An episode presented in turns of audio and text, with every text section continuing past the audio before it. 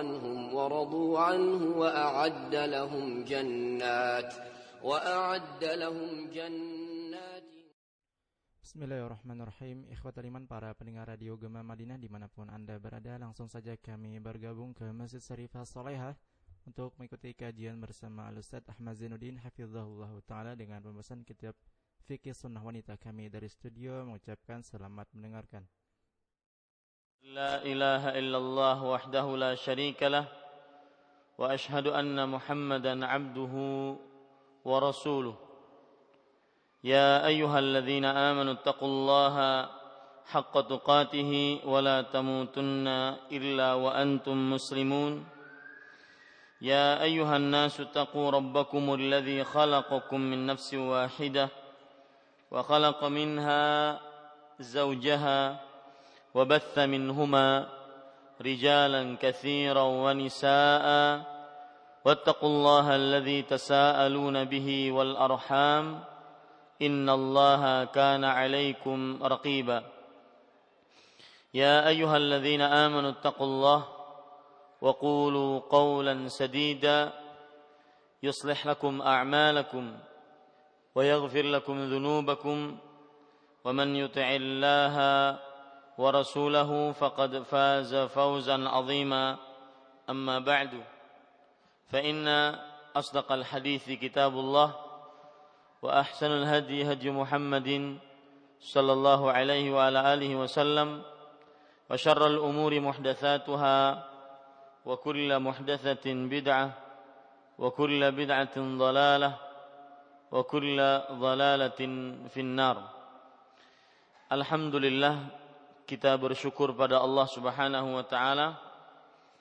Pada Senin pagi menjelang siang 3 Muharram 1436 Hijriah ini kita kembali duduk bersama mengkaji kitab Fiqh Sunnatil Nisa Fikih Sunnah untuk Wanita yang ditulis oleh Fadilatul Syekh Abu Malik Kamal bin Sayyid Salim hafizahullah taala Salawat dan salam semoga selalu Allah berikan kepada Nabi kita Muhammad sallallahu alaihi wa ala alihi wasallam pada keluarga beliau, para sahabat serta orang-orang yang mengikuti beliau sampai hari kiamat kelak.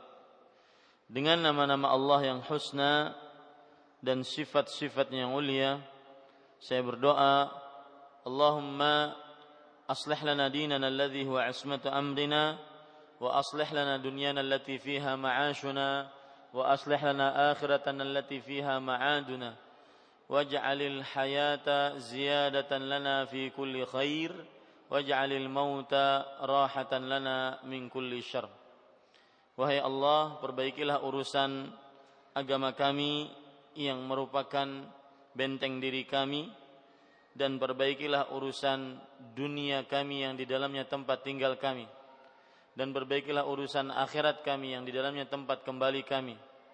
Dan jadikanlah kehidupan sebagai tambahan bagi kami dalam setiap amal kebaikan.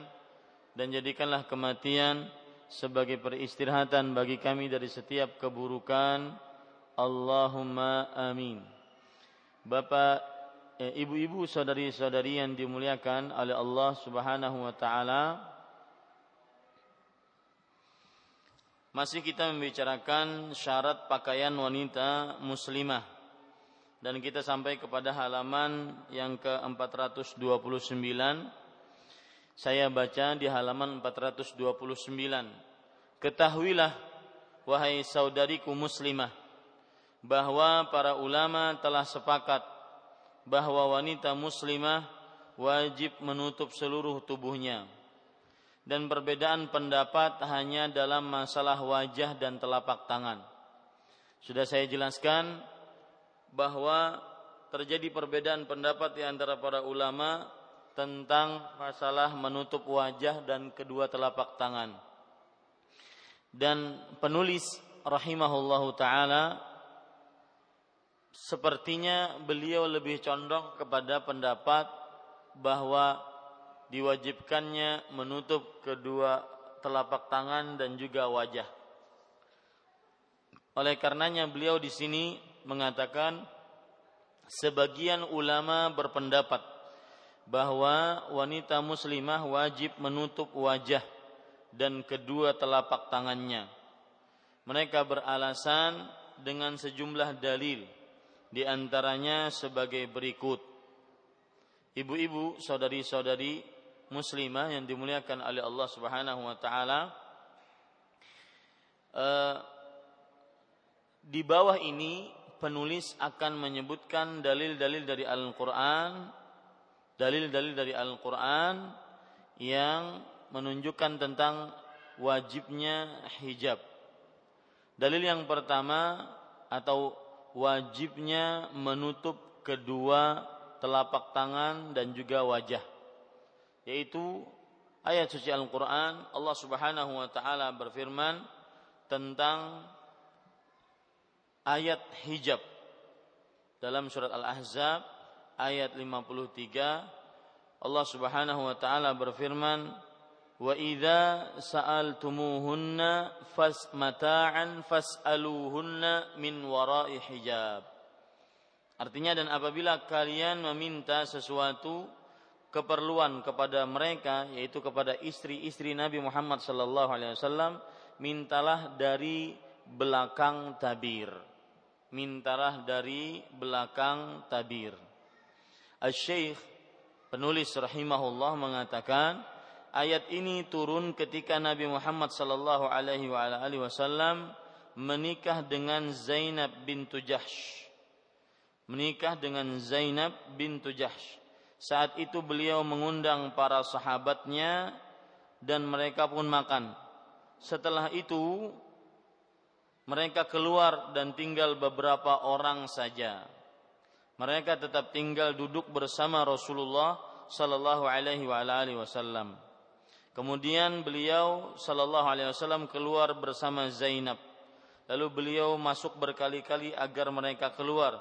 Kemudian turunlah ayat ini, kemudian beliau membentangkan tabir di antara mereka.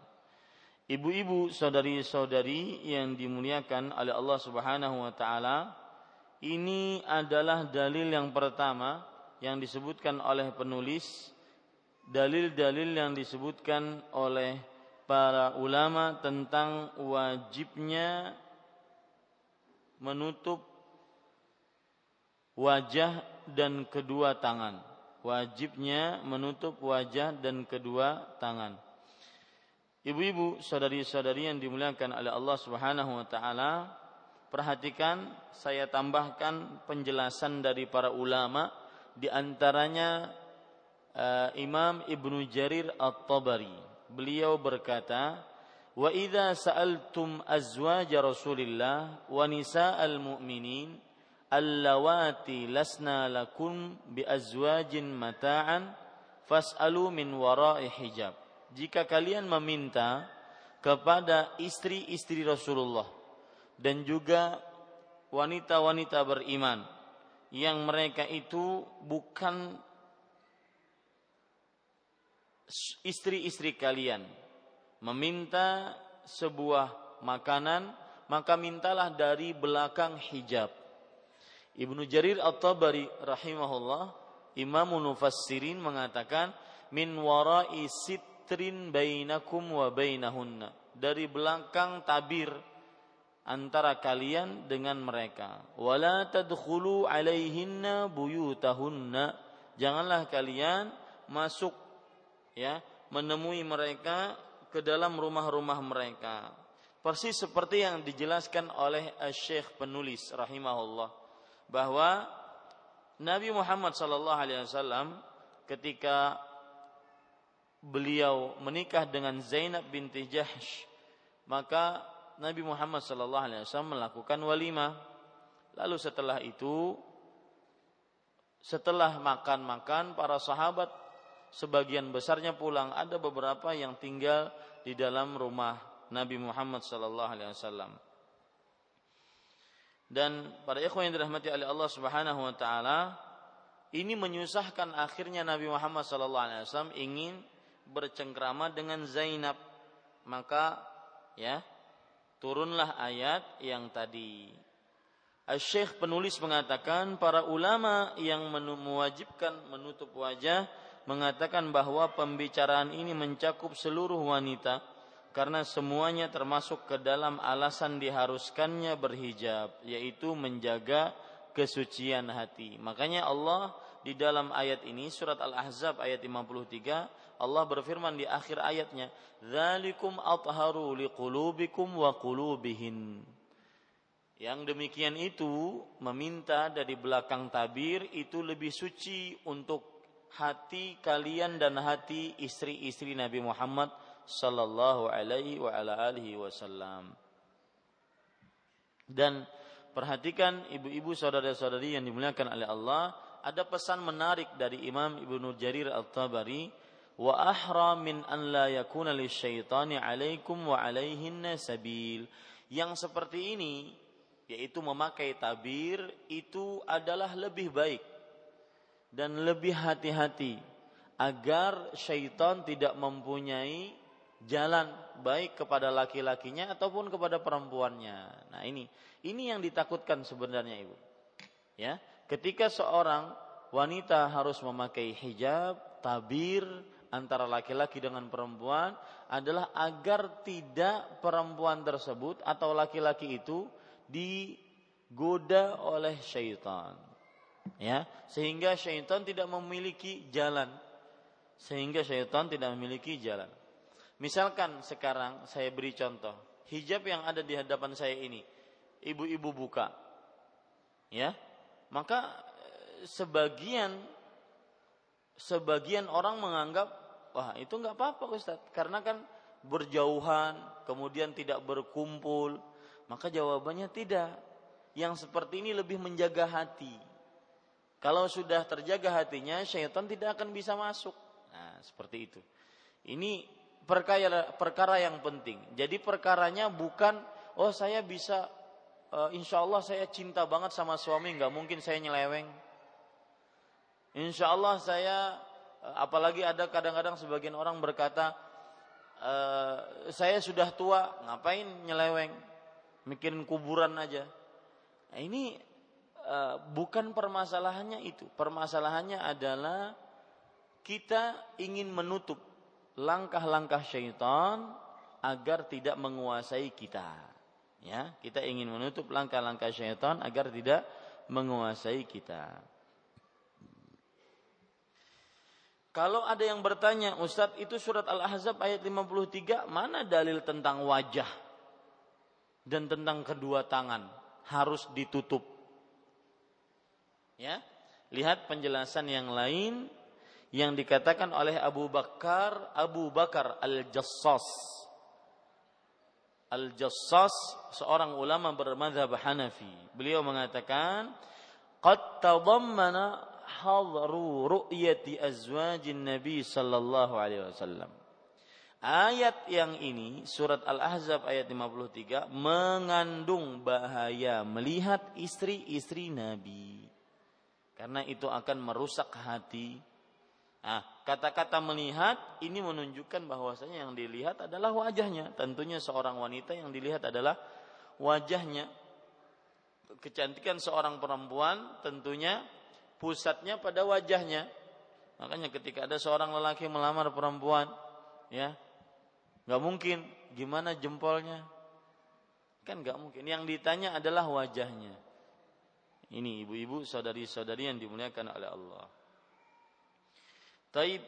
Kemudian ibu-ibu, saudari-saudari yang dimuliakan oleh Allah Subhanahu wa taala termasuk dalil yang dibawakan oleh penulis di sini tentang haramnya atau lebih tepatnya wajibnya menutup Eh, kedua telapak tangan dan wajah yaitu dalam surat Al-Ahzab ayat 59. Allah Subhanahu wa taala berfirman, "Ya ayyuhan nabi, qul azwajika wa banatika wa nisa'il mu'minin yudnina min jalabibihin."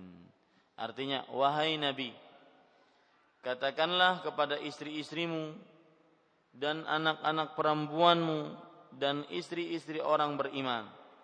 Ini menunjukkan kepada seluruhnya. Artinya seluruh para perempuan hendaklah mereka mengulurkan jilbabnya ke seluruh tubuh mereka. Zalika adana an yu'rafna fala yu'zain. Yang demikian itu ya lebih mudah untuk dikenal supaya mereka lebih mudah untuk dikenal sehingga mereka tidak diganggu. Dan Allah Maha Pengampun lagi Maha Penyayang. Ini disebutkan dalam surat Al-Ahzab ayat 59. Al-Syeikh penulis mengatakan mereka menafsirkan makna al-idna dalam ayat di atas dengan menutup seluruh wajah hanya menampakkan satu mata saja untuk melihat. Ini perhatikan sekarang kita membahas tentang ayat ini. Saya tambahkan keterangan dari yang lebih disebutkan oleh uh, Syekh penulis rahimahullah taala. Perhatikan baik-baik. Syekh penulis mengatakan di sini mereka menafsirkan makna al-idna. Dari mana itu diambilkan? Kan Allah berfirman, yudnina. Nah, ini namanya idna, memanjangkan. Mereka menafsirkan makna idna yaitu memanjangkan dalam ayat di atas surat Al eh, Al-Ahzab ayat 59 dengan menutup seluruh wajah dan hanya menampakkan satu mata saja. Mereka di sini adalah para ulama tafsir. Di antaranya misalkan perkataan Ibnu Jarir At-Tabari yang disebut dengan Imamul Mufassirin. Abdullah bin Abbas berkata, Amarallahu nisa'al mu'minin. Allah telah memerintahkan kepada wanita-wanita beriman, idza kharajna min buyutihinna, jika mereka keluar dari rumah-rumah mereka fi hajatin karena sebuah keperluan an yughattina wujuhahunna.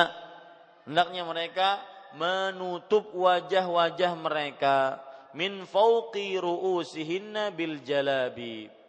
Dari atas kepala mereka dengan jilbab. Nah, ini Ibu. Ini maksudnya memanjangkan jilbab-jilbab mereka. Menutupi wajah mereka kata kata sebagian ulama wa yubdina ainan wahidatan dan mereka memperlihatkan hanya satu mata. Berarti kalau matanya tertutup yang satu otomatis wajahnya lebih utama untuk ditutup. Ini ibu-ibu, saudari-saudari yang dimuliakan oleh Allah Subhanahu wa taala.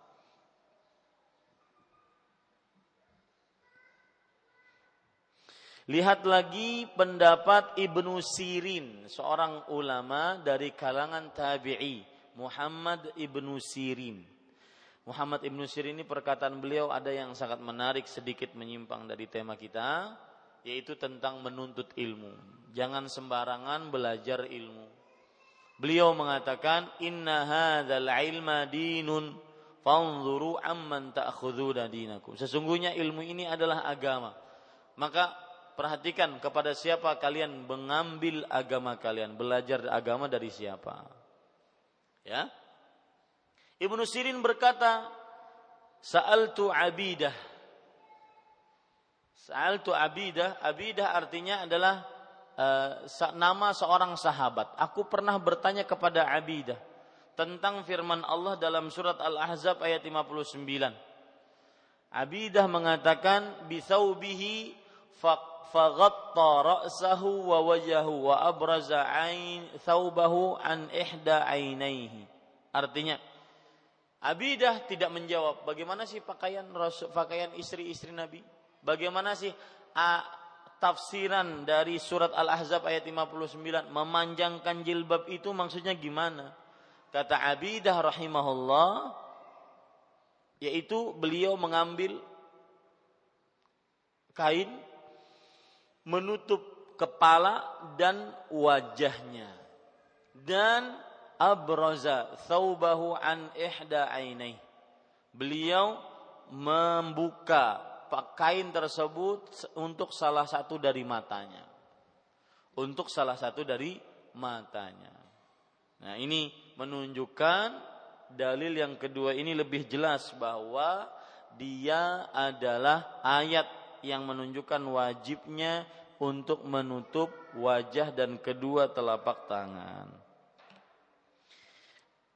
Sekarang Syekh penulis di uh, nomor tiga mengatakan hadis Abdullah bin Mas'ud bahwa Nabi Muhammad sallallahu alaihi wasallam bersabda al mar'atu aurah fa idza kharajat istashrafaha syaitan. Artinya wanita adalah aurat jika ia keluar syaitan pun menghiasinya. Saya pernah menyebutkan ibu-ibu ini sedikit menyimpang dari tema kita maksud istishraf adalah e, seseorang meletakkan tangannya di dahinya. Kemudian dia lihat perempuan tersebut. Itu namanya istishraf. Ya, ketika seorang perempuan siapa pun dia keluar dari rumah maka akan diperindah oleh syaitan. Diperindah oleh oleh syaitan.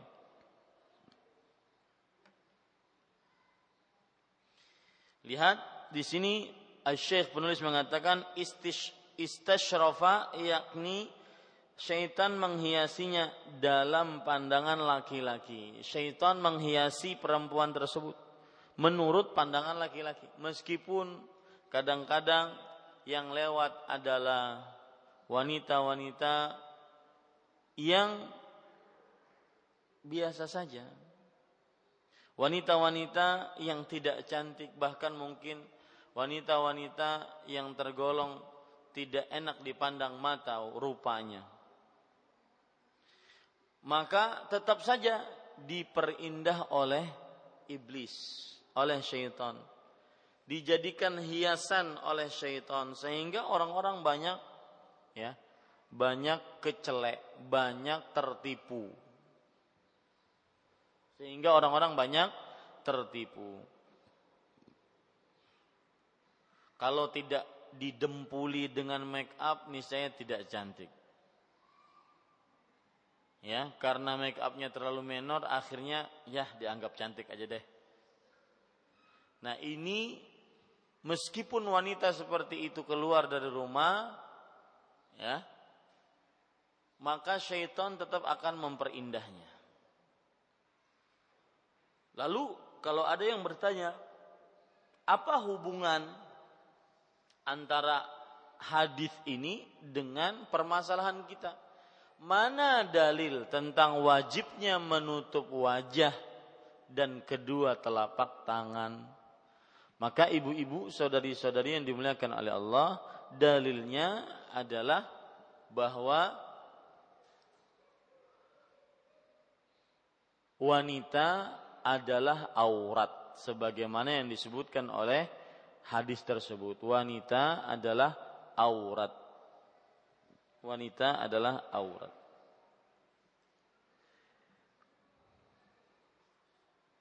Taib. Yang keempat, dalil keempat. Dalil untuk apa ini, Ibu? Abu? Dalil tentang wajibnya menutup wajah dan kedua telapak tangan. Hadis ifki tentang tuduhan zina terhadap Aisyah radhiyallahu anha. Hadis ifki, ifkun itu artinya dusta besar. Ya, jangan kasih nama anak ifkun. Ifkun. Itu namanya dusta besar cerita dari dusta besar ini adalah Aisyah pernah ikut safar bersama Rasulullah. Kalau tidak salah itu perang. Kemudian Rasulullah dan para sahabatnya meninggalkan Aisyah atau lebih tepatnya Aisyah radhiyallahu anha tertinggal. Dan ini bukan kebiasaan Rasulullah karena beliau sangat care terhadap istri-istrinya. Akan tetapi mungkin Rasulullah menganggap Aisyah sudah berjalan duluan dengan pasukan lain. Maka beliau pun berangkat ke kota Madinah. Eh, kembali ke kota Madinah. Ternyata Aisyah tidur di bagian belakang dari pasukan. Di dalam pasukan Islam biasanya ada sahabat-sahabat yang menjadi penyapu barisan. Artinya dia adalah orang yang paling terakhir. Mungkin ada yang tersesat, mungkin ada yang ketinggalan dan semisalnya. Di antara pasukan penyapu barisan tersebut adalah Sofwan bin Mu'attal As-Sulami. Kemudian ketika melihat Aisyah tertidur dan ketinggalan pasukan ditinggal oleh Rasulullah atau tertinggal dari Rasulullah sallallahu alaihi wasallam maka Sofwan bin Mu'attal kan beliau tahu Aisyah sebelum datang turunnya ayat hijab. Jadi ini beliau tahu, oh ini Aisyah. Sebelum ayat hijab turun, beliau pernah melihat wajah Aisyah.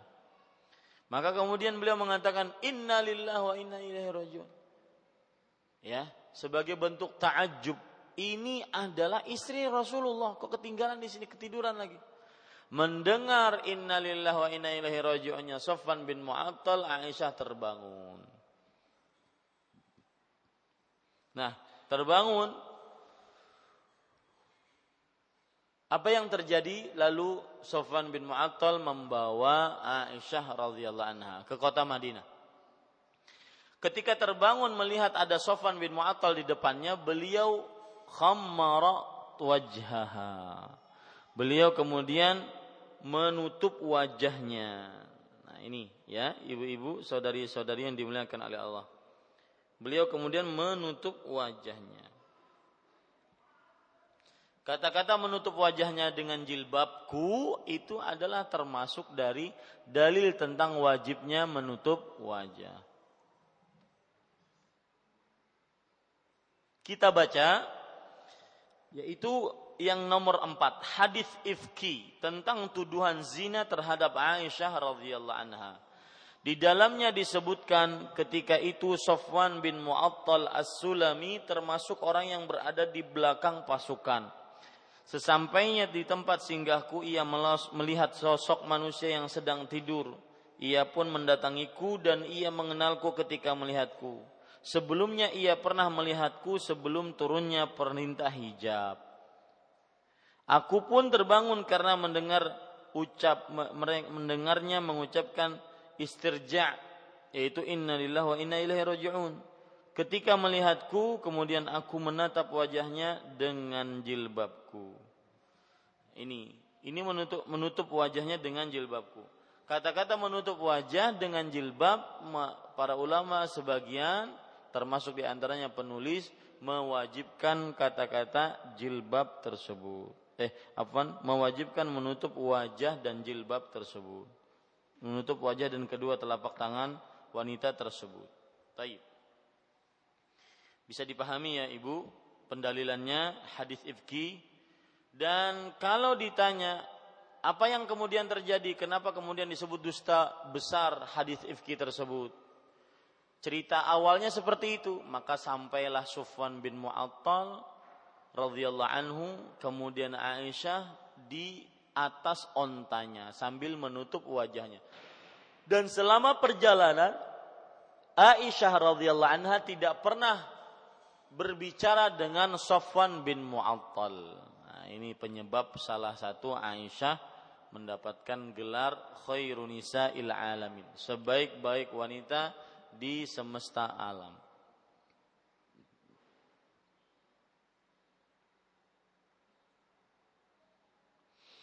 Kita lanjutkan ibu-ibu saudari-saudari, lalu orang munafik membuat kabar. Orang munafik membuat kabar dusta bahwa Aisyah radhiyallahu anha berbuat tidak senonoh dengan Sofwan bin Mu'attal As-Sulami. Sampai Rasulullah pun beliau sedih dengan berita tersebut.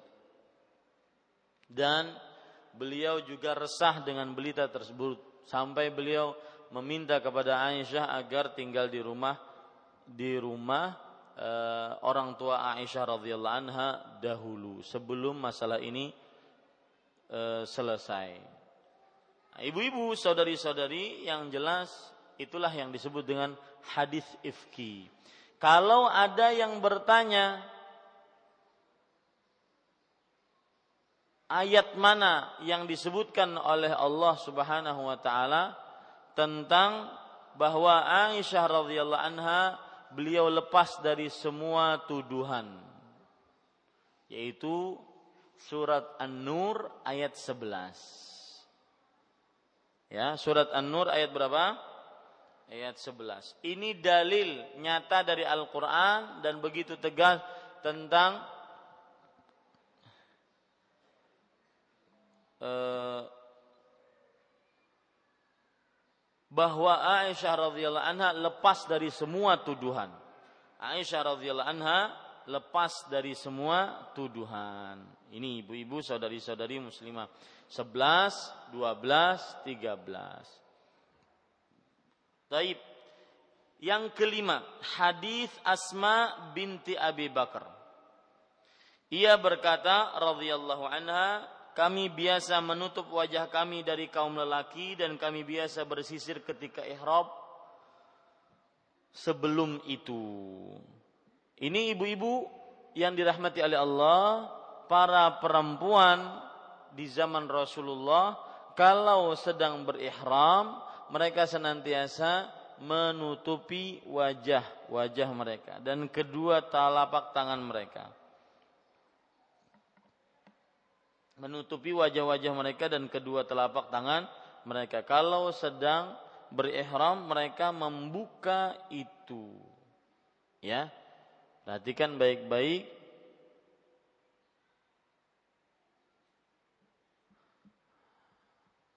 Ada dalil yang menunjukkan akan hal itu, saya bacakan yang lain sebagai tambahan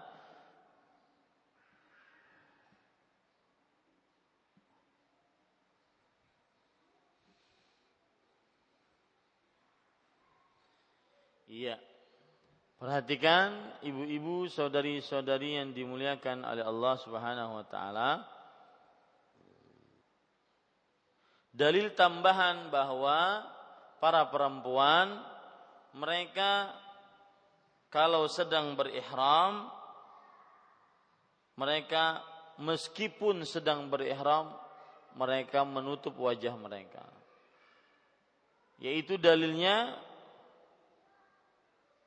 Aisyah radhiyallahu anha bercerita jika kami dalam keadaan ihram lalu para sahabat melewati kami maka kami tutup wajah kami dengan kain-kain. Ya kami tutup wajah kami dengan kain-kain. Coba perhatikan riwayatnya hadis riwayat Aisyah. Kunna ma'a Rasulillah idza marra bina raqbun sadalna thawba ala wujuhina. Wa nahnu muhrimat fa idza jawazna fa idza jawazuna rafa'nahu Artinya ibu-ibu saudari-saudari yang dimuliakan oleh Allah Subhanahu wa taala, kami bersama Rasulullah sallallahu alaihi wasallam. Jika kami berpergian kemudian orang-orang melewati rombongan kami maka kami julurkan kain yang menutupi wajah-wajah kami dalam keadaan kami sedang berihram. Nah, lihat ya. Dalam keadaan kami sedang berihram. Jika orang-orang tersebut melewati kami maka kami buka kembali kainnya. Nah seperti itu. Ya ibu-ibu saudari-saudari muslimah yang dimuliakan oleh Allah. Asy-Syaikh penulis mengatakan dan sebagian ulama berpendapat bahwa bolehnya membuka wajah dan kedua telapak tangan dan menutupnya adalah sunnah tidak wajib. Mereka beralasan dengan sejumlah dalil di antaranya. Nah, sekarang dari mulai nomor 6 ini Syekh penulis menyebutkan tentang wajibnya eh afwan eh, tidak wajibnya menutup wajah dan kedua telapak tangan. Tidak wajibnya menutup wajah dan kedua telapak tangan. Ya, dalil yang pertama pendapat ulama yang mengatakan tidak wajib menutup wajah dan kedua telapak tangan yaitu uh, surat An-Nur ayat 37 31 Allah Subhanahu wa taala berfirman wala yubdina zinatahunna illa ma dhahara minha dan janganlah mereka menampakkan perhiasannya kecuali yang biasa nampak darinya. Surah An-Nur ayat 31. Mereka berkata kecuali yang biasa nampak darinya adalah maksudnya adalah wajah dan kedua telapak tangan. Nah, ini ini penjelasan sebagaimana yang sudah saya jelaskan di awal. Ya, sebelum pertemuan ini saya jelaskan para ulama berbeda pendapat dalam perkara wala yubdina zinatahunna illa ma minha. Janganlah para perempuan memperlihatkan perhiasan-perhiasan mereka kecuali yang biasa terlihat. Yang biasa terlihat inilah yang terjadi perbedaan pendapat di antara ulama. Sebagian berpendapat yang biasa terlihat yaitu wajah dan kedua telapak tangan. Oh berarti boleh dilihatkan. Nah seperti itu. Itu adalah dalil pertama. Jadi tidak tepat ini Ibu. E, penomorannya tidak tepat. Ya. Jadi nomor 6 itu diganti dengan nomor 1. Nomor 6 diganti dengan nomor berapa Bu? Nomor 1. Itu dalil pertama untuk pendapat yang mengatakan bahwa tidak wajib menutup wajah dan kayaknya saya salah mengambil pembahasan tadi.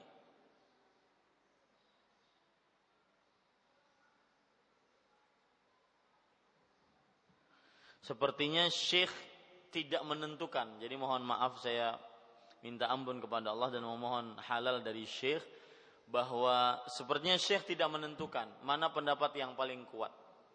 Ya, karena saya sekilas tadi melihat Eh, kok sampai 10 sampai 12 bahkan dalil ternyata sampai 5 saja dalilnya. Ya. Dalil yang nomor 6 itu adalah nomor satu untuk pendapat yang kedua yang mengatakan wajah tidak wajib ditutup. Kedua telapak tangan tidak wajib juga ditutup. Kemudian yang kedua, dalil yang kedua, ya nomor 7 sampai nomor 12 itu dirubah Bu nomornya ya. Halaman 430. Dalil yang kedua hadis Aisyah. Dalil untuk apa ini Ibu? Dalil yang menyatakan bahwa menutup wajah dan kedua telapak tangan tidak apa? Tidak apa Bu?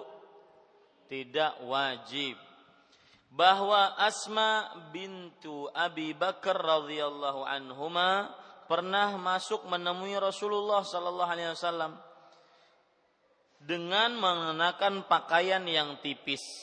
Kemudian Rasulullah sallallahu alaihi wasallam berpaling dan berkata, "Wahai Asma, sesungguhnya jika wanita telah mengalami haid, maka tidak boleh dilihat darinya kecuali ini dan ini." sambil mengisyaratkan wajah dan kedua telapak tangan. Ini kata Syekh penulis ini adalah dalil yang paling jelas yang menguatkan pendapat ini tetapi sanat sanat hadisnya sangat lemah. Tetapi sangat sanat hadisnya sangat lemah. Kelemahan hadis tersebut bisa Ibu lihat dalam catatan kaki di nomor 1316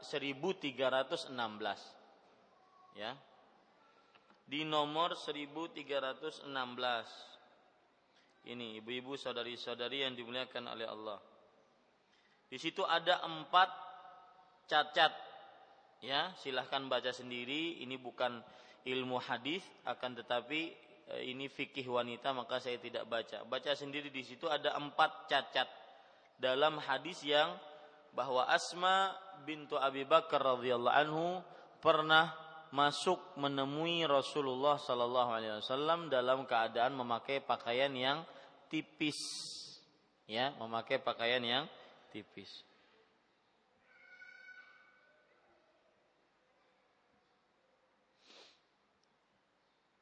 Taib, kita lanjutkan.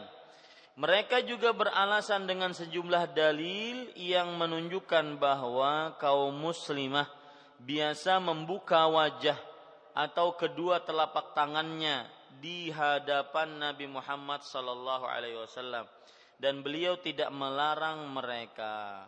Ya. Di antara dalil-dalil tersebut adalah sebagai berikut. Ini berarti dalil ketiga. Cuma jenis dalilnya disebutkan oleh Syekh penulis. Syekh penulis menyebutkan bahwa kaum muslimah biasa membuka wajah dan kedua telapak tangannya di hadapan Nabi sallallahu alaihi wasallam. Ya, dalil yang ketiga yaitu hadis Jabir bin Abdullah radhiyallahu anhuma tentang nasihat Nabi Muhammad sallallahu alaihi wasallam kepada kaum wanita pada hari Id. Di dalamnya disebutkan kemudian berdirilah seorang wanita dari kalangan kaum wanita pilihan yang kedua pipinya terdapat warna hitam.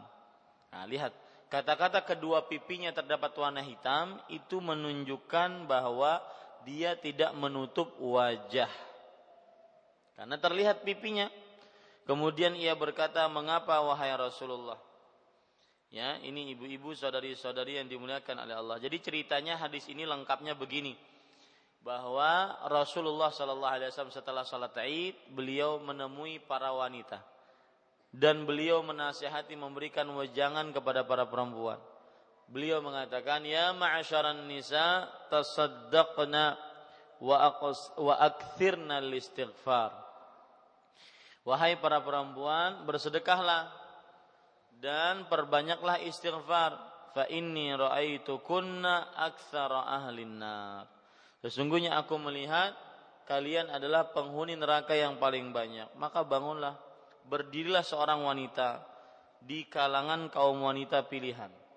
Rupanya yang yang menyanggah ini adalah wanita-wanita yang mempunyai kedudukan. Dan di kedua pipinya terdapat warna hitam. Ya, ini menunjukkan mereka terlihat wajahnya di hadapan Rasulullah. Mereka mengatakan bahwa ucapan Jabir, wanita pilihan yang yang di kedua pipinya terdapat warna hitam menunjukkan bahwa ketika itu ia menampakkan kedua pipinya seperti yang saya jelaskan. Ya, ibu-ibu, itu dalilnya dan pendalilannya tadi bahwasanya seorang eh, sahabat Rasulullah pernah terlihat di hadapan Rasulullah Shallallahu alaihi wasallam mereka kelihatan pipinya menunjukkan bahwa itu adalah boleh diperlihatkan.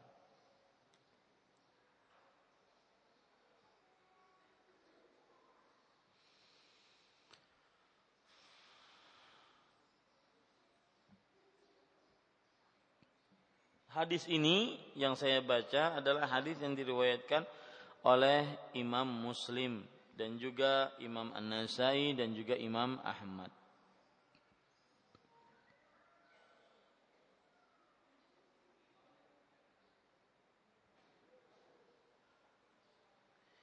Bahasa Arabnya yang memiliki dua warna hitam pada pipinya itu adalah jazlah.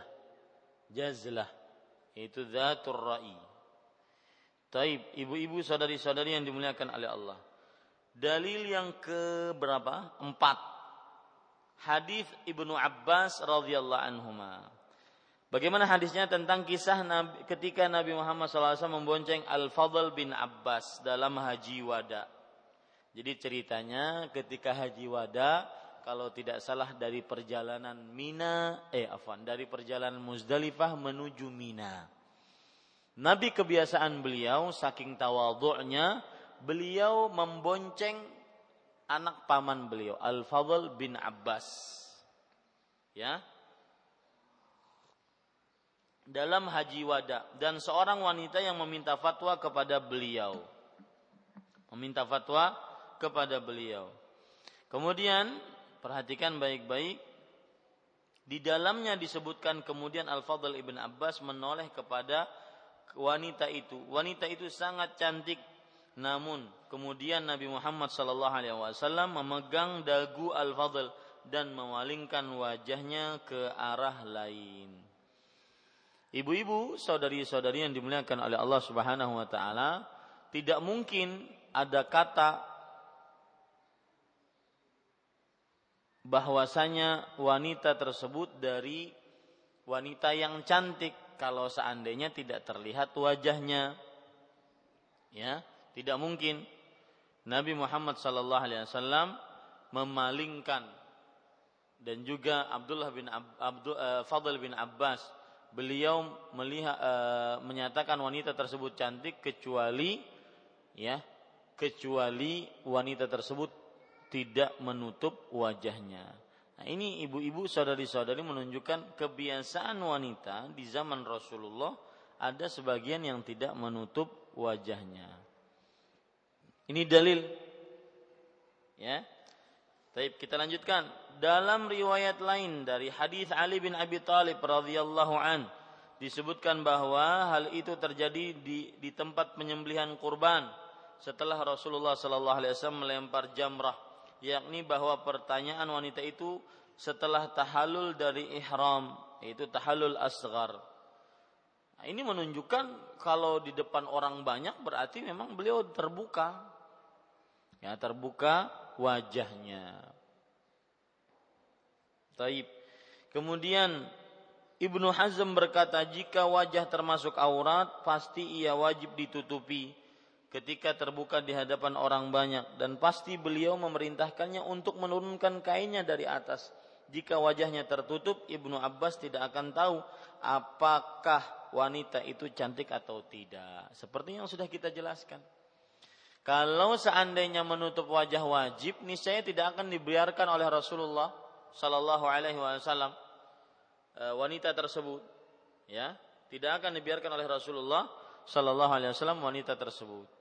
Akan tetapi ibu-ibu saudari-saudari yang dimuliakan oleh Allah, Rasulullah membiarkan wanita tersebut dan akhirnya wanita tersebut bisa bertanya kepada Rasulullah Sallallahu Alaihi Wasallam. Dan ibu-ibu saudari-saudari uh, wanita ini berasal dari daerah Khas'am. Khas'am itu kalau di Arab tentunya di Mekah adalah wanita-wanita yang di daerah tersebut cantik-cantik. Ya. Mungkin kulitnya putih beneran. Bukan putih tua. Kemudian ya ada di beberapa daerah yang memang terkenal dengan kecantikan seperti itu. Nah, di daerah Arab juga seperti itu ada namanya uh, daerah Khas'am. Ya, imra'atun min Khas'am karena dalam beberapa riwayat disebutkan bahwasanya dia adalah berasal dari daerah Khas'am. Ini ibu-ibu saudari-saudari yang dimuliakan Allah itu tambahan agar kita lebih mengenal hadis yang dibaca.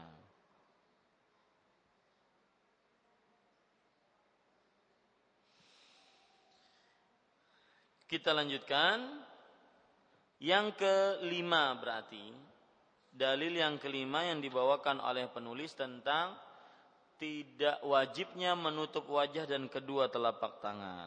Hadis Aisyah radhiyallahu anha ia berkata dahulu para wanita muslimah biasa mengikuti salat subuh bersama Nabi Muhammad sallallahu alaihi wasallam dengan mengenakan kerudung Kemudian mereka kembali ke rumah seusai sholat dan mereka tidak bisa dikenali karena masih gelapnya. Dari sisi mana ini? Dalil yang begini. Bahwasanya kita mengambil dalil dengan dalil ini bahwa tidak wajib untuk menutupi wajah. Maka kita baca apa yang disebutkan oleh Syekh penulis di halaman 432. Mereka mengatakan, mereka di sini para ulama, mengatakan bahwa yang dipahami dari hadis di atas jika tidak karena gelap mereka pasti bisa dikenali. Nah, itu itu Bu cara pendalilan. Ya. Jadi ada dalil, ada cara pendalilan. Ada dalil, ada cara apa? Pendalilan. Ini ibu-ibu saudari-saudari. Jadi kan disebutkan di situ ya, min ghalas saya baca bahasa Arabnya biar lebih uh, berkah karena sabda Rasulullah sallallahu alaihi wasallam itu adalah uh, wahyu dari Allah Subhanahu wa taala.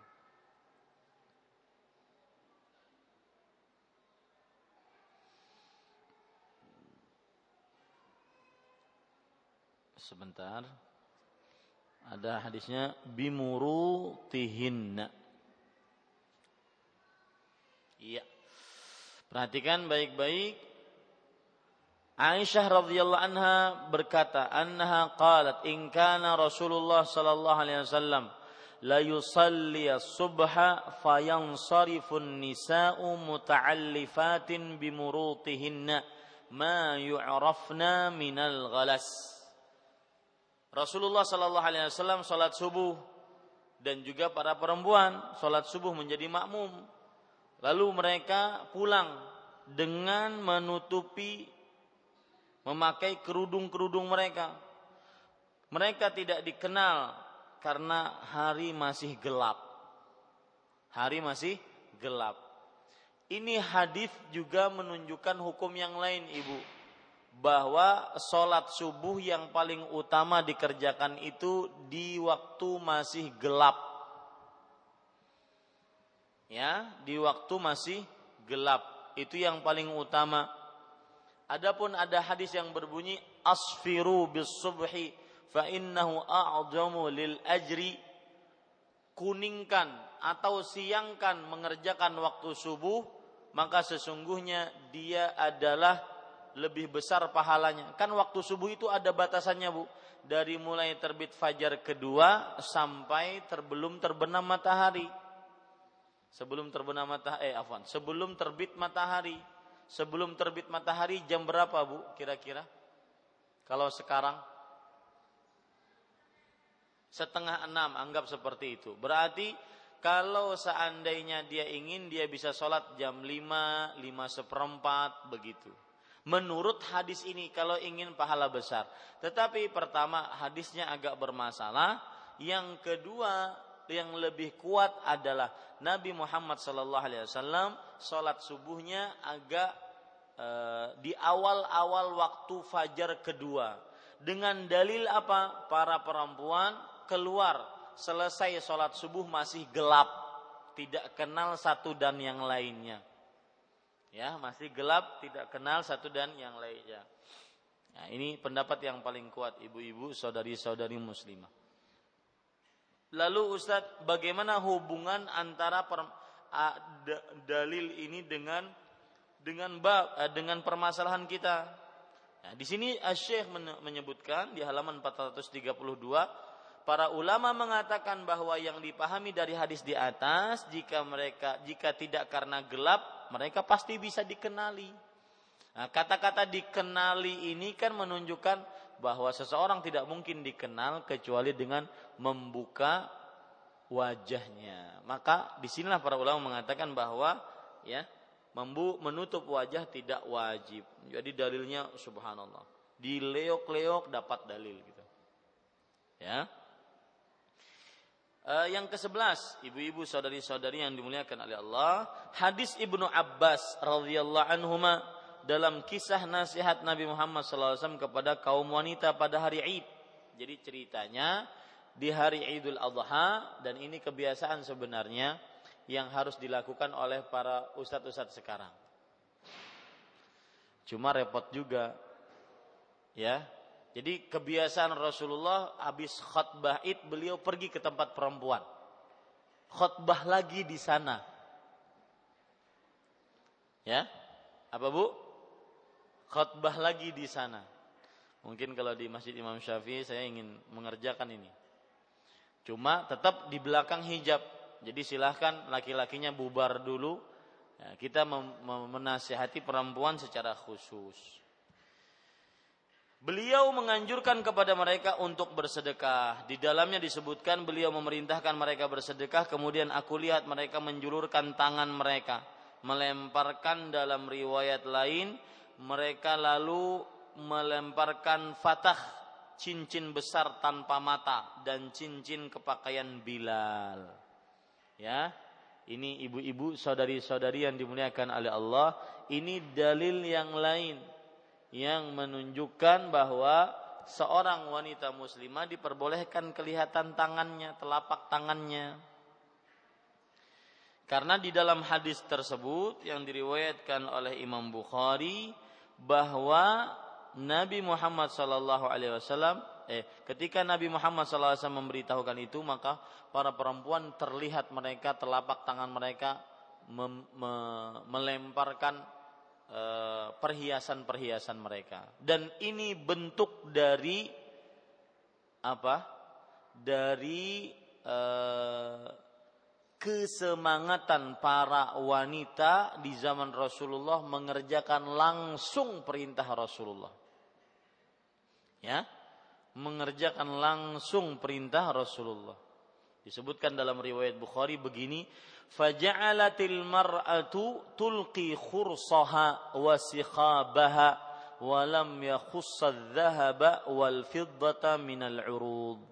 Artinya, maka perempuan memper, uh, melemparkan khus yaitu uh, cincin kecil yang ada afan khurs itu adalah anting kecil dari emas atau perak. Wasikhabaha sikhab adalah kalung. Jadi uh, sekarang begini datang Rasulullah kepada para perempuan kemudian Rasulullah SAW berkata tasaddaqna. Langsung nih ya apa yang ada di tangan? Wah berani bu Ya.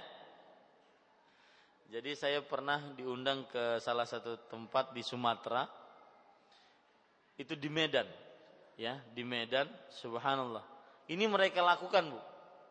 Jadi ustadznya misalkan sekarang kan kita punya proyek untuk membebaskan lahan dan mudah-mudahan pesantren ini semakin besar karena setiap kali keluar daerah ditanya Ustadz di Banjarmasin ada pesantren atau tidak maka saya katakan insya Allah ada dan semoga tetap membesar pesantren Bakkah ini.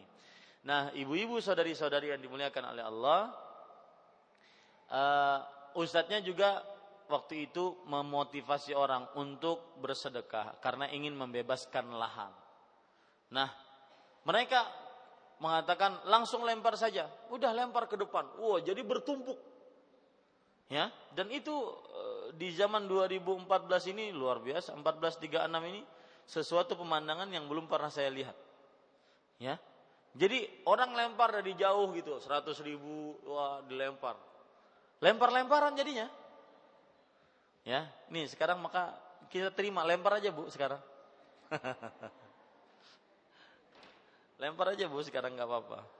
Sunnah Rasul Shallallahu Alaihi Wasallam. Ya Hmm. Wah Ustadz sayang Ustadz ini yang uh, cincin yang paling saya sayang. Yang paling sayang disedekahkan itu yang paling banyak pahalanya. Huh. Ayo mau mengerjakan sunnah tersebut silahkan sekarang nggak apa-apa. Hmm. Taib ibu-ibu saudari-saudari yang dimuliakan oleh Allah Subhanahu wa taala, kita lanjutkan.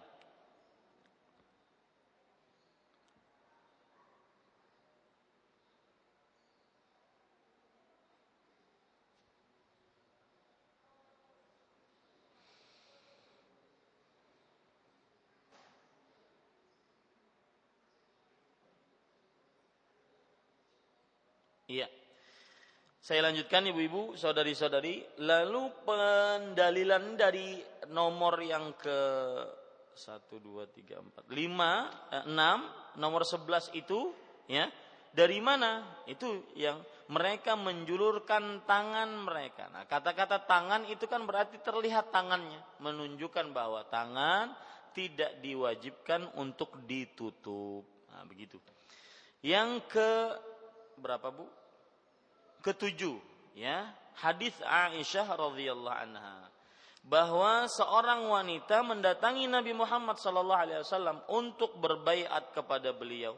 Saat itu wanita tersebut tidak memakai pacar atau inai. Beliau tidak membaiatnya hingga ia memakai pacar. Nah, ini pelajaran menarik Ibu. E, pendalilannya dari sisi mana? Yaitu Rasulullah melihat tangan perempuan menunjukkan tangan itu tidak tertutup. Menunjukkan bahwasanya tangan bukan aurat. Nah, begitu. Ya. Dan e, hadis ini juga terdapat pelajaran bahwa e, perempuan nyunnahnya memakai pacar. Ya.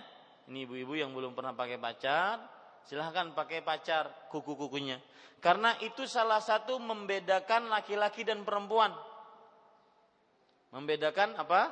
Laki-laki dan perempuan. Taib. Mereka juga beralasan, sekali lagi mereka ini para ulama ya, disebutkan oleh Syekh penulis di sini, mereka juga beralasan dengan sejumlah athar yang membiarkan kaum wanita membuka wajah dan kedua telapak tangannya pada zaman setelah Nabi Muhammad sallallahu alaihi wa ala alihi wasallam. Uh, asar asar asar artinya Bu adalah perkataan ulama, bukan hadis. Perka, afwan. Perkataan para sahabat, para tabi'in, para tabi'ut tabi'in dan dia bukan hadis. Asar adalah perkataan para sahabat, para tabi'i, para tabi'ut tabi'in dan dia bukan hadis. Hadis yang artinya adalah sabda Rasulullah Sallallahu Alaihi Wasallam. Taib, ibu-ibu, saudari-saudari. Dan kalau ingin melihat asar-asar dari para sahabat bahwa para perempuan membuka wajah dan kedua telapak tangan disebutkan dilihat e, catatan kaki nomor 103, 1323 dalam kitab Jilbabul Mar'ah Al-Muslimah yang ditulis oleh Fadilatul Syekh Al-Imam Al-Muhaddith Al-Syekh Al-Albani rahimahullahu taala. Kita lanjutkan. Ya, saya akan berhenti pada uh, halaman 433. Mohon bersabar. Ketahuilah wahai saudariku muslimah, masing-masing golongan mempunyai jawaban terhadap dalil-dalil golongan lain. Di sini Syekh penulis mengatakan masing-masing golongan, baik yang mewajibkan wajah ditutup, kedua telapak tangan ditutup atau yang tidak mewajibkan, bisa bantah-bantahan satu dengan yang lainnya. Dalil yang dipakai oleh uh, yang mewajibkan wajah bisa dibantah oleh yang tidak mewajibkan. Begitu juga dalil yang tidak mewajibkan bisa dibantah oleh yang mewajibkan. Akan tetapi di sini bukanlah tempat untuk membahasnya karena terlalu panjang. Dan ini pembicaraan para ulama dari mulai semenjak dulu, Bu. Ya. Nah, saya ingin mengungkap sebelum saya lanjutkan baca, ibu-ibu, kalau seandainya terjadi perbedaan pendapat di antara para ulama, kita gimana Ustadz orang awam begini? Nah, jawabannya mudah. Kalau terjadi perbedaan pendapat di antara para ulama, kita bagaimana sikap kita adalah mencari ulama yang paling paham dalam bidang yang dipermasalahkan. Saya ulangi. Kalau terjadi perbedaan pendapat di antara para ulama dalam sebuah permasalahan fikih, maka carilah ulama yang paling paham dalam bidangnya. Karena kan memang setiap orang itu mempunyai bidang masing-masing yang Allah berikan kepadanya. Seperti misalkan Imam Syafi'i lebih kuat kepada fikihnya dibandingkan hadis. Imam Malik lebih kuat di, uh, uh, kepada hadisnya dibandingkan fik, uh, fikihnya. Imam Abu Hanifah lebih kuat kepada pendapatnya, logikanya dibandingkan uh, fikihnya atau hadisnya. Imam Ahmad mengumpulkan dua-duanya. Nah, begitu juga di zaman sekarang. Imam Ibn Utsaimin lebih condong kepada fikihnya. Sedangkan Imam Al-Albani lebih condong kepada hadisnya. Meskipun mereka ahli fikih juga. Imam Ibnu Ibnu Baz rahimahullah lebih condong kepada permasalahan akidah dan sedikit fikih. Meskipun mereka juga pintar dalam fikih dan hadis. Tetapi ada yang lebih condong. Nah, begitu juga ustadz-ustadz. Ustadz-ustadz berbeda pendapat uh, dalam sebuah masalah. Maka lihat, yang paling paham dalam masalah itu siapa? Ya, di sini Ustadz Aiman paling paham tentang Al-Quran dan tafsir misalkan. Nah, kita dahulukan pendapat beliau dibandingkan pendapat-pendapat yang lain dalam masalah tafsir. Begitu Ibu. Ya. Lalu kita pahami Jangan cuma mengikuti dan tidak memahami pendapatnya. Kita pahami beserta dalil-dalilnya. Sehingga kita bukan orang yang taklid buta, membeok buta. Ya, tetapi kita mengikuti perkataan ulama dengan dalil-dalilnya. Ini kalau terjadi perbedaan pendapat di antara para ulama fikih. Dan ini untuk orang-orang yang awam, penuntut ilmu seperti kita. Adapun yang memang dia bisa memilah-milih hadis sendiri, maka dia dia pilah-pilih sendiri. Mana yang paling kuat, kemudian yang lebih menurut dia yang paling dekat dengan dalil dengan Al-Quran dan hadis yang sahih, maka dia ambil itu. Adapun orang awam seperti kita, baru penuntut ilmu yang baru seperti kita, ya ibu jangan bingung setelah ini. Kapan terjadi perbedaan pendapat, maka ambil yang paling pa, paling paham dalam masalah perbedaan pendapat yang sedang dipermasalahkan tersebut. Ya, seperti itu. Contoh sekarang di Banjarmasin akan membuka eh, akan bekerja sama dengan salah satu Baitul Mal Muslimin di Bintaro untuk membuka eh, apa namanya angsuran membeli rumah angsuran secara syar'i. Siapa yang paling paham di antara ustadz-ustadz ahlu sunnah dalam perhal ini? Boleh tidak? Karena di sana ada rekanan kerja dengan bank konvensional meskipun syariah. Ya. Salah satu bank konvensional meskipun dia syariah. Maka boleh tidak kita tanya kepada ahlinya. Nah, seperti itu. Lalu apa dalil beliau-beliau? Baru kita ikuti. Kalau seandainya kita eh, apa namanya? puas dengan dalil yang disebutkan oleh ahlinya tadi, kita ikuti. Demikian. Ya, ini Ibu Makanya Syekh mengatakan di sini akan tetapi di sini bukanlah tempat untuk membahasnya karena terlalu panjang. Saya mengumumkan dua pendapat ini disertai beberapa dalil dari masing-masing pihak meskipun bukan kebiasaan saya dalam kitab yang sederhana ini. Ya, ini karena eh, keba, apa terlalu seringnya terjadi perbedaan pendapat akhirnya Syekh menggunakan seperti ini juga bukan kebiasaan Syekh Abu Malik Kamal bin Sayyid Salim hafizahullah dalam kitabnya Fiqh Sunnah ini menyebutkan pendapat-pendapat ulama. Beliau sering mengatakan ini yang sesuai dengan sunnah. Tidak disebutkan tentang ada pendapat begini, ada pendapat begini. Tidak. Makanya saya pribadi ibu ketika pembelajaran kitab Bulughul Maram setiap malam Selasa di Masjid Imam Syafi'i mungkin ibu-ibu juga mendengar melalui radio saya memakai cara yang seperti ini. Kalau saya sebutkan permasalahan terjadi perbedaan pendapat di antara para ulama. Permasalahan eh, pendapat pertama A, pendapat kedua B. Dalil pendapat pertama ini ini ini ini dalil pendapat kedua ini ini ini baru yang rajih adalah nah, begitu itu sengaja saya lakukan agar kenapa agar kaum muslim semakin tahu semakin pintar. Oh kalau ada yang berbeda dengan saya itu madhabnya ini toh. Jadi dia tidak mudah mengingkari dan semisalnya. Ya ibu? Mudah-mudahan dipahami. Taib. dengan tujuan untuk menunjukkan bahwa masalah ini yaitu hukum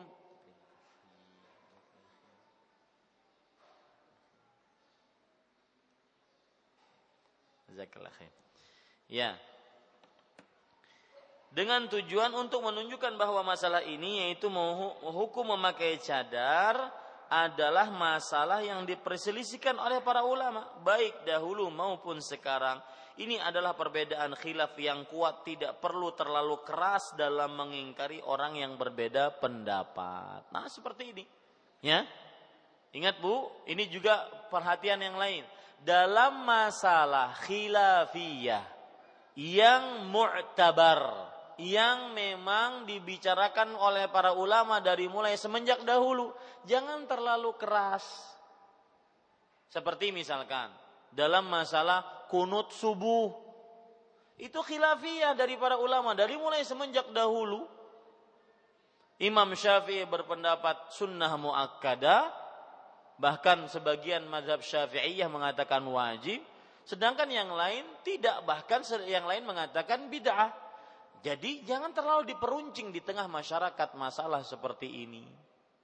Karena memang itu adalah e, perkara yang memang dibicarakan oleh para ulama dari mulai semenjak dulu. Beda dengan perkara bid'ah dan sunnah yang memang belum ada contohnya dari Rasulullah dan tidak dibicarakan oleh para ulama sama sekali. Ya, seperti misalkan mengerjakan maulid. Itu memang belum pernah ada dibicarakan oleh imam yang empat. Tidak ada perbedaan pendapat di antara para ulama tentang masalah itu bahwasanya itu memang belum ada contohnya dari Rasulullah dan semisalnya. Dalam kesempatan ini saya tidak lupa mengingatkan bahwa kelompok ketiga yang sama sekali tidak termasuk ulama berpendapat bahwa menutup wajah adalah bid'ah dan sikap berlebihan dalam agama. Nah ini ada, ini kelompok ketiga ada yang menutup wajah katanya itu bid'ah. Di Indonesia ada juga orangnya ini. Ya, yang mengatakan bahwasanya menutup wajah bid'ah. Ini adalah pendapat bid'ah. Karena tidak belum pernah dibicarakan oleh para ulama dalam masalah ini. Ya, bahkan sebagian dari mereka ini sangat bodoh sehingga mengarang sebuah kitab yang menganggap bahwa menutup wajah adalah perbuatan haram. Ini perbuatan disebut sangat bodoh. Kenapa? Karena para ulama dari mulai semenjak dahulu membicarakan perkara itu. Saya ingin menutup pembahasan ini dengan menetapkan beberapa hal berikut. Satu, para ulama telah sepakat tentang wajibnya menutup seluruh tubuh wanita merdeka selain wajah dan kedua telapak tangannya. Ini kesepakatan para ulama. Ya, kita tinggalkan dulu khilafnya, perbedaan pendapatnya, sepakatnya apa? Sepakat para ulama menutup seluruh tubuh kecuali wajah dan kedua telapak tangan. Itu sepakat. Baik yang mewajibkan yang tidak mewajibkan.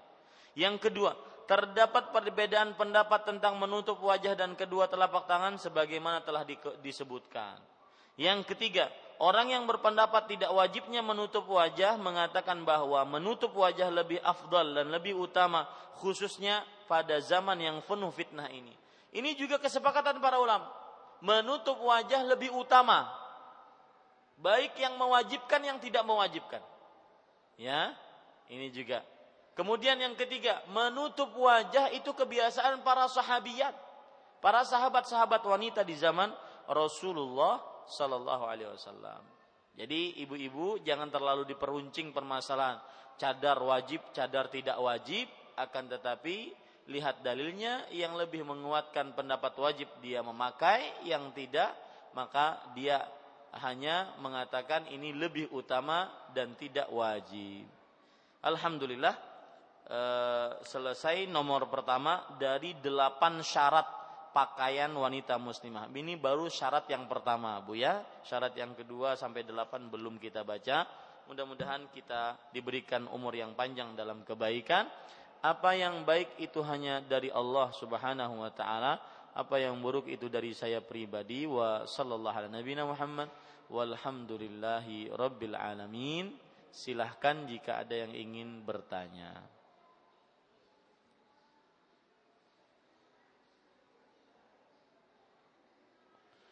silahkan ibu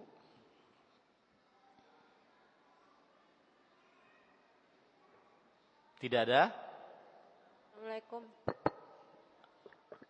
Waalaikumsalam warahmatullahi wabarakatuh. Silakan Bu. Uh, saya ingin tanya tapi di luar tema ya Ustadz. Silakan ya Bu. Uh, saya ingin menanyakan tentang uh, gelar kepada para sahabat yaitu radhiyallahu anhu. Mm -hmm. Kenapa uh, kepada Ali bin Abi Thalib ada yang mengatakan karamallahu wajhah? Karamallahu wajhahu. Iya. Terus apakah eh, gelar-gelar tersebut diberikan oleh Rasulullah atau uh, setelah Rasulullah wafat baru diberikan Ustadz? Ya. Terus yang kedua Ustadz, hmm. apakah sama dosanya uh, seseorang melakukan sesuatu karena belum tahu hukumnya dengan sudah tahu tapi hmm. dikerjakan? Ya. Assalamualaikum. Terima kasih. Waalaikumsalam warahmatullahi wabarakatuh. Sama-sama. Jazakillahu khairan atas pertanyaannya maka kenapa sahabat-sahabat tidak sama gelarnya dengan Ali bin Abi Thalib?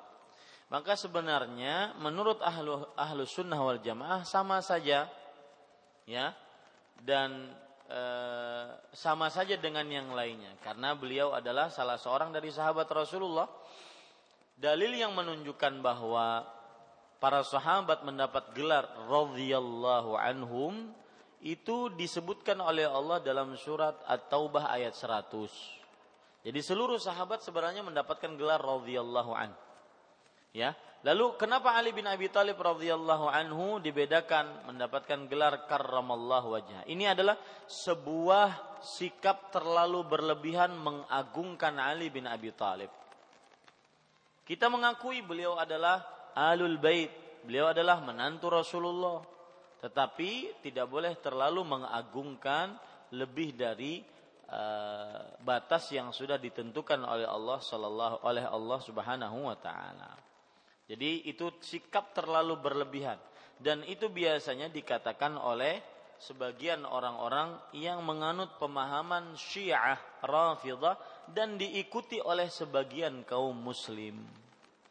Ya, sebagian kaum muslim ketidak karena ketidaktahuan mereka. Jadi e, semua sahabat mereka bergelar radhiyallahu anhu dan itu yang paling sesuai dengan ayat Al-Qur'an. Wallahu alam. Pertanyaan kedua, apakah sama mengamalkan eh, mengerjakan maksiat di tatkala dia tahu itu maksiat atau dia tidak tahu maksiat? Begitu ya pertanyaannya? Betul? Iya, Ustaz. Iya. Maka jawabannya yang tidak tahu itu maksiat dimaafkan oleh Allah. Kalau ada yang mengerjakan tidak tahu mengerjakan maksiat dan dia tidak tahu hukumnya bahwa itu dilarang oleh Allah dimaafkan oleh Allah.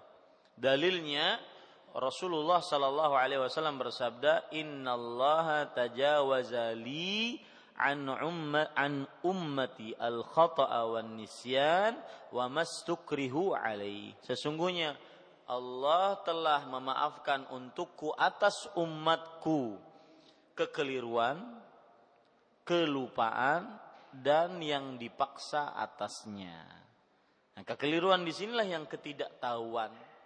Ya, orang melakukan maksiat dia tidak berdosa kalau tidak tahu bahwa itu maksiat. Ya, kalau dia tahu bahwa itu maksiat baru tidak diperbolehkan. Ya, dan haram hukumnya. Adapun yang mengerjakan maksiat kemudian dia afan dan dia tahu itu adalah maksiat tentunya eh, ini adalah sebuah pelanggaran besar. Apalagi dia tahu ancamannya. Ya dia tahu ancamannya kemudian tetap dia langgar. Maka ini harus diperhatikan jangan sampai terjadi pada diri kita. Kenapa demikian? Karena ada bedanya orang yang bermaksiat dengan mengetahui itu sebuah maksiat dan dia tetap keras mengerjakan maksiat tersebut. Tetap tercanduan mengerjakan maksiat tersebut padahal sudah diberitahu tentang hukum-hukumnya seperti makan harta riba. Dia masih memakan harta riba padahal dia sudah tahu itu dilaknat oleh Allah. Dia sudah tahu Eh, itu adalah perbuatan dosa besar, diancam dengan neraka, diancam dengan perang oleh Allah dan semisalnya. Maka ini tidak sama dengan orang yang belum tahu hukum-hukum dari riba tersebut. Wallahu a'lam. Naam. Assalamualaikum warahmatullahi wabarakatuh. Waalaikumsalam warahmatullahi wabarakatuh. Ustaz, uh, pertanyaan yang pertama, um, apa yang lebih utama kita uh, memakai cadar terus atau misalnya tidak gitu. Soalnya kan kalau pakai cadar juga sebenarnya dari pihak keluarga mungkin ada yang tidak suka gitu Ustaz. Itu kita ngambil lebih baik ngambil jalan sunnahnya dilepas atau misalnya kita istiqomah gitu Ustaz. Iya. Terus satu lagi Ustaz ya. Mm-hmm. Ini uh, kan sebagai wanita kita apalagi kita sudah punya suami ya harus bisa menjaga uh, tubuh Ustaz ya. Nah, untuk mengikuti eh, klub-klub kebugaran kayak senam-senam kan tidak mungkin karena kan di situ pakaian juga sangat menyolok ya Ustadz. Jadi kalau kita membeli kaset uh, ini ya videonya gitu terus kita praktekkan di rumah yang kita tonton itu sebenarnya videonya tuh orang-orang kafir Ustadz gitu misalnya. Karena kan uh, apa mereka menggunakan juga menggunakan pakaian mini juga tapi yang kita tirukan itu cuma gaya-gayanya aja, gaya-gaya senamnya Ustadz. Itu bagaimana hukumnya Ustadz? Iya, sudah? Iya, syukuran kasir. Iya, zakallah khair atas pertanyaannya. Pertanyaan yang pertama yaitu e, tentang bagaimana sikap saya apakah memakai terus atau tidak memakai terus cadar tersebut. Maka lihat ibu mengambil pendapat yang mana. Apakah mewajibkan atau mengatakan itu sunnah. Kalau seandainya mewajibkan, maka berarti harus konsekuensi terhadap pendapat itu. Karena ketika dibuka, maka berdosa. Ya, berdosa. Adapun yang mengambil pendapat hanya sebagai keutamaan dan tidak wajib, maka dia tidak berdosa kapan seandainya diperlukan untuk dibuka. Tidak berdosa. Tetapi sekali lagi lebih baik ditutup wajahnya dengan cadar. Kemudian ibu-ibu saudari-saudari yang dimuliakan oleh Allah. Dan e, sebelum kemudian ini juga bisa menjawab pertanyaan yang sering ditanyakan, Ustadz saya seorang perempuan yang bercadar dan ini pilihan hidup saya. Tetapi suami saya melarang saya untuk memakainya. Bagaimanakah sikap saya? Maka jawabannya ibu-ibu saudari-saudari yang dimuliakan oleh Allah sama ibu melihatnya sebagai wajib atau tidak? Kalau melihatnya wajib, maka haram untuk dibuka karena tidak ada ketaatan kepada seorang makhluk dalam perkirihal maksiat. Ya, haram untuk dibuka. Tetapi ketika ibu memandangnya itu hukumnya adalah hanya kebuah keutamaan, maka dilihat maslahat. Apakah bisa diterima saran suami atau tidak? Demikian. Karena suami kadang-kadang menginginkan itu karena sebatas malu, sebatas e, tidak nyaman dengan tetangga atau orang tua, maka ini juga bisa dinasehati suaminya. Artinya kalau kita memilih pendapat keutamaan, bukan serta merta kalau dilarang suami langsung lepas, enggak, lihat maslahatnya. Ya begitu. Taib. Kemudian pertanyaan yang kedua yaitu e, ikut ke kebugaran. Maka jawabannya silahkan ikut kepada eh, kebugaran-kebugaran tersebut di tempat-tempat yang memang khusus perempuan dan tidak mesti kan kita harus berpakaian yang ketat-ketat. Kenapa harus berpakaian yang ketat-ketat? Pian-pian kawa umpat kebugaran lawan jilbab lebarnya Ya, tidak mesti harus pakaian yang ketat-ketat. Itu satu. Kalau ingin dapat solusi seperti ini. Yang kedua, tapi itu pun boleh dilakukan tanpa musik dan juga tanpa uh, ada laki-laki yang lain yang uh, melihatnya. Kemudian yang kedua, cara yang kedua seperti yang ibu sebutkan tadi tidak mengapa, yaitu kita membeli uh, apa video kemudian kita setel di rumah kita praktekkan ya. Tapi di situ nanti mau patah tulang patah tulang serongan ada gurunya di situ ya. Nah ini ibu-ibu kan biasanya kalau ada tempat kebugaran itu ada instrukturnya. Nah ini seperti itu tapi tidak termasuk tasabuh Ustaz. Walau misalnya Tidak, tidak, tidak termasuk tasabuh. Gini Ibu, masuk tasabuh itu apabila itu adalah kebiasaan wanita kafir. Kebiasaannya, pakaian yang merupakan pakaian ciri khas wanita kafir. Itu baru tasabuh. Ya, wallahu alam. Nah. Silahkan yang lain. Ini dari radio nggak ada pertanyaan? Assalamualaikum Ustaz. Waalaikumsalam. Ini ada pertanyaan titipan masalah eh, menutup wajah. Ya Ibu. Ya Ustadz, eh, ini pertanyaan titipan menutup wajah katanya kalau untuk perempuan yang sudah lanjut usia atau sudah umur itu kan eh, tidak harus gitu. Tapi kalau perempuannya itu walaupun sudah tua tapi masih kelihatan cantik katanya Ustadz. Gimana itu Ustadz? Syukran jazakallah khair. Menurut Ibu gimana? Gak tahu Ustaz, ini kan cuma titipan.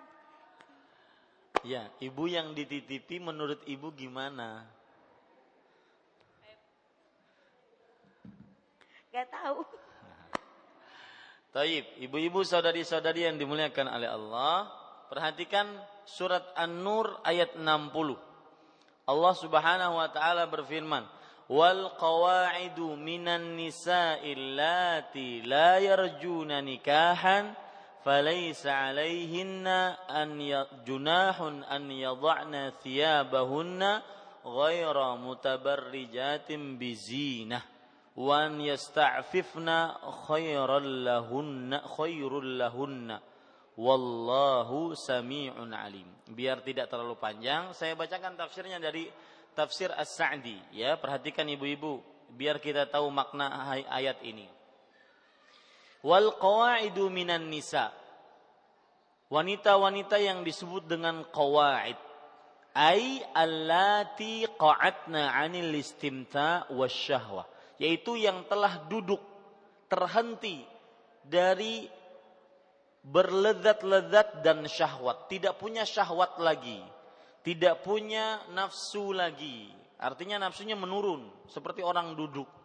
La allati la yarjuna nikahan ai la yatma'na fin nikah. Wanita-wanita yang tidak mengharapkan nikah yang artinya tidak rakus lagi terhadap nikah wala yutma'u fihin. Dan tidak orang juga tidak ingin menikahi dia. Jadi sudah yang tidak bisa diharapkan gitu ya orang pun tidak ingin menikahi dia. Dia tidak ingin menikah orang pun tidak ingin menikahi dia. Wadzalika likauniha ajuzan la tushtaha. Yang demikian itu karena wanita tersebut adalah sangat tua, tidak sudah tidak diinginkan lagi. Au damimatal khalq al khilqati la tushtaha wa la tashtahi. Atau wajahnya buruk, tidak ingin menikah atau tidak diha, tidak diharapkan oleh laki-laki lagi. Falaisa alaihinna junahun. Maka tidak tidak atas tidak ada dosa atas mereka. Ai harajun wa ithmun. Yaitu junah di sini adalah dosa. Tidak mengapa. An yadha'na thiyabahunna. Nah, ini perhatikan. Meletakkan pakaian-pakaian mereka. Apa maksudnya? Wanita-wanita yang seperti ini boleh meletakkan pakaian Pakaian ini adalah ai athiyabadh-dhahirah kal khimar wa nahwi alladhi qala Allah fihi lin-nisa wal yadribna bi khumurihinna ala juyubihinna. Seperti penutup rambut dan semisalnya. Ya, ini yang boleh diletakkan yang mana Allah Subhanahu wa taala berfirman di dalamnya untuk perempuan penutup rambut hendaknya para perempuan menutupi rambut-rambut mereka dengan kain khimar dan mengikatnya di lehernya. Fahaulai maka mereka itu yajuzu lahunna an yakshifna wujuhahunna. Boleh untuk membuka wajah-wajah mereka. Li'aminil mahzuri minha wa 'alaiha. Karena lepasnya ke kehati-hatian dari perempuan tersebut dan juga atas perempuan tersebut. Artinya perempuan tersebut sudah tidak diharapkan lagi untuk bisa e, menggoda laki-laki. Perempuan tersebut juga tidak ingin juga tergoda oleh laki-laki karena sudah saking tuanya. Walamma kana nafyul harj anhu fi wad'i thiyab rubbama tawahhama minhu jawaz isti'mali kulli isti'maliha li kulli syai' daf'u dafa hadzal ihtiraz biqaulihi ghairu mutabarrijatin bizinah. Nah, lihat. Dan ketika diperboleh eh, ketika Allah menghilangkan dosa bagi perempuan yang sudah tua renta untuk boleh memak- meletakkan khimar penutup kepalanya maka orang-orang akan mengira bahwa oh kalau begitu boleh memakai apa pun boleh berdandan karena sudah tua maka Allah langsung mengatakan ghairu mutabarrijatim bizina Yaitu meskipun seperti itu tidak boleh dia memperlihatkan dirinya dengan perhiasannya, terlihat cantiknya. Min tajammulin bi thiyabin zahirah wa tasturu wajhaha wa man daraba al-ardha bi rijliha liyu'lama ma tukhfina min zinatiha. Yaitu berupa memakai pakaian yang serba mewah, serba cantik, akhirnya tidak menutup wajahnya, kemudian memakai pakai uh, memukulkan kaki-kakinya sehingga diketahui ada perhiasan di kakinya maka ini bukan seperti itu. Meskipun wanita-wanita itu boleh meletakkan khimarnya penutup ya penutup e, rambutnya maka bukan berarti mereka keluar dengan tidak menutup rambutnya tetapi tetap ditutup dengan apa?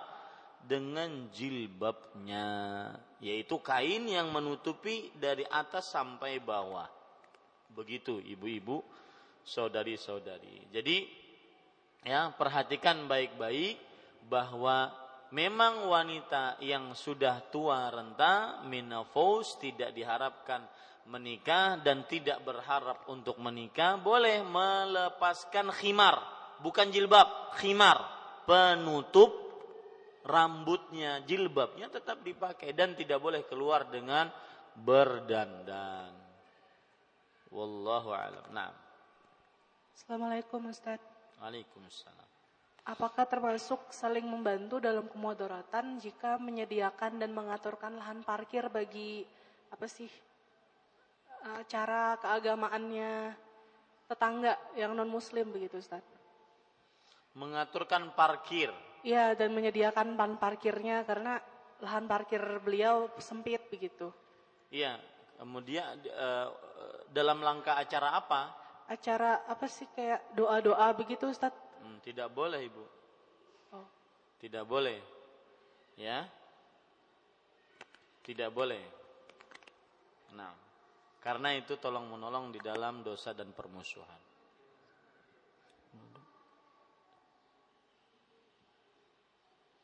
Iya, ini ada pertanyaan dari pendengar Radio Gema Madinah.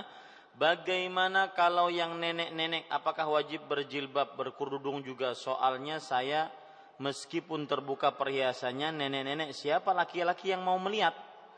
Kada benapsu lagi je orang Banjar? Dari Rahmani Banjarbaru. Kita waipian orang Banjar. Taib, ibu-ibu, saudari-saudari yang dimuliakan oleh Allah, Perhatikan baik-baik. Seperti yang saya bilang tadi, bukankah Allah berfirman, "Ghaira mutabarrijatin bizina." Boleh meletakkan khimarnya tapi tidak boleh dandan. Ya. Kenapa tidak boleh dandan? Karena al-mar'atu aura idza kharajat istashrafaha syaitan. Perempuan itu aurat jika keluar rumah, siapa pun dia, entah sudah menafus atau tidak, maka syaitan akan menggodanya. Saya pernah ibu-ibu saudari-saudari muslimah ada orang minta pertemanan WhatsApp. Umurnya 50 tahun. Ya, ibu-ibu 50 tahun tetapi seperti gadis-gadis. Dan foto profilnya pun gadis. Waduh, ini tidak bisa. Tidak diperbolehkan. Nanti kita nanti laki-lakinya tetap ada rasa tamak terhadap nenek-nenek tersebut. Ya wallahu alam. Jadi ghairu mutabarrijatin bizina. Apalagi Allah berfirman di akhir ayatnya, wa an yasta'fifna khairul lahunna. Mereka menjaga kesuciannya tanpa membuka khimarnya itu lebih baik. Meskipun nenek-nenek tetap mungkin pakai jilbab yang besar, cadar apalagi, itu lebih baik bagi mereka. Wallahu a'lam. Nah. Assalamualaikum Ustaz. Waalaikumsalam.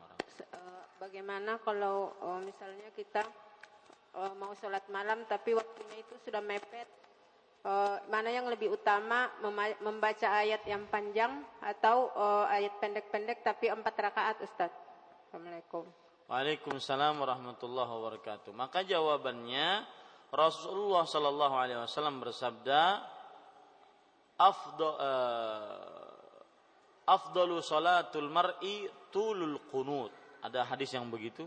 Tulul qunut. Yaitu seutama-utama salat itu adalah ketika dalam keadaan panjang berdirinya.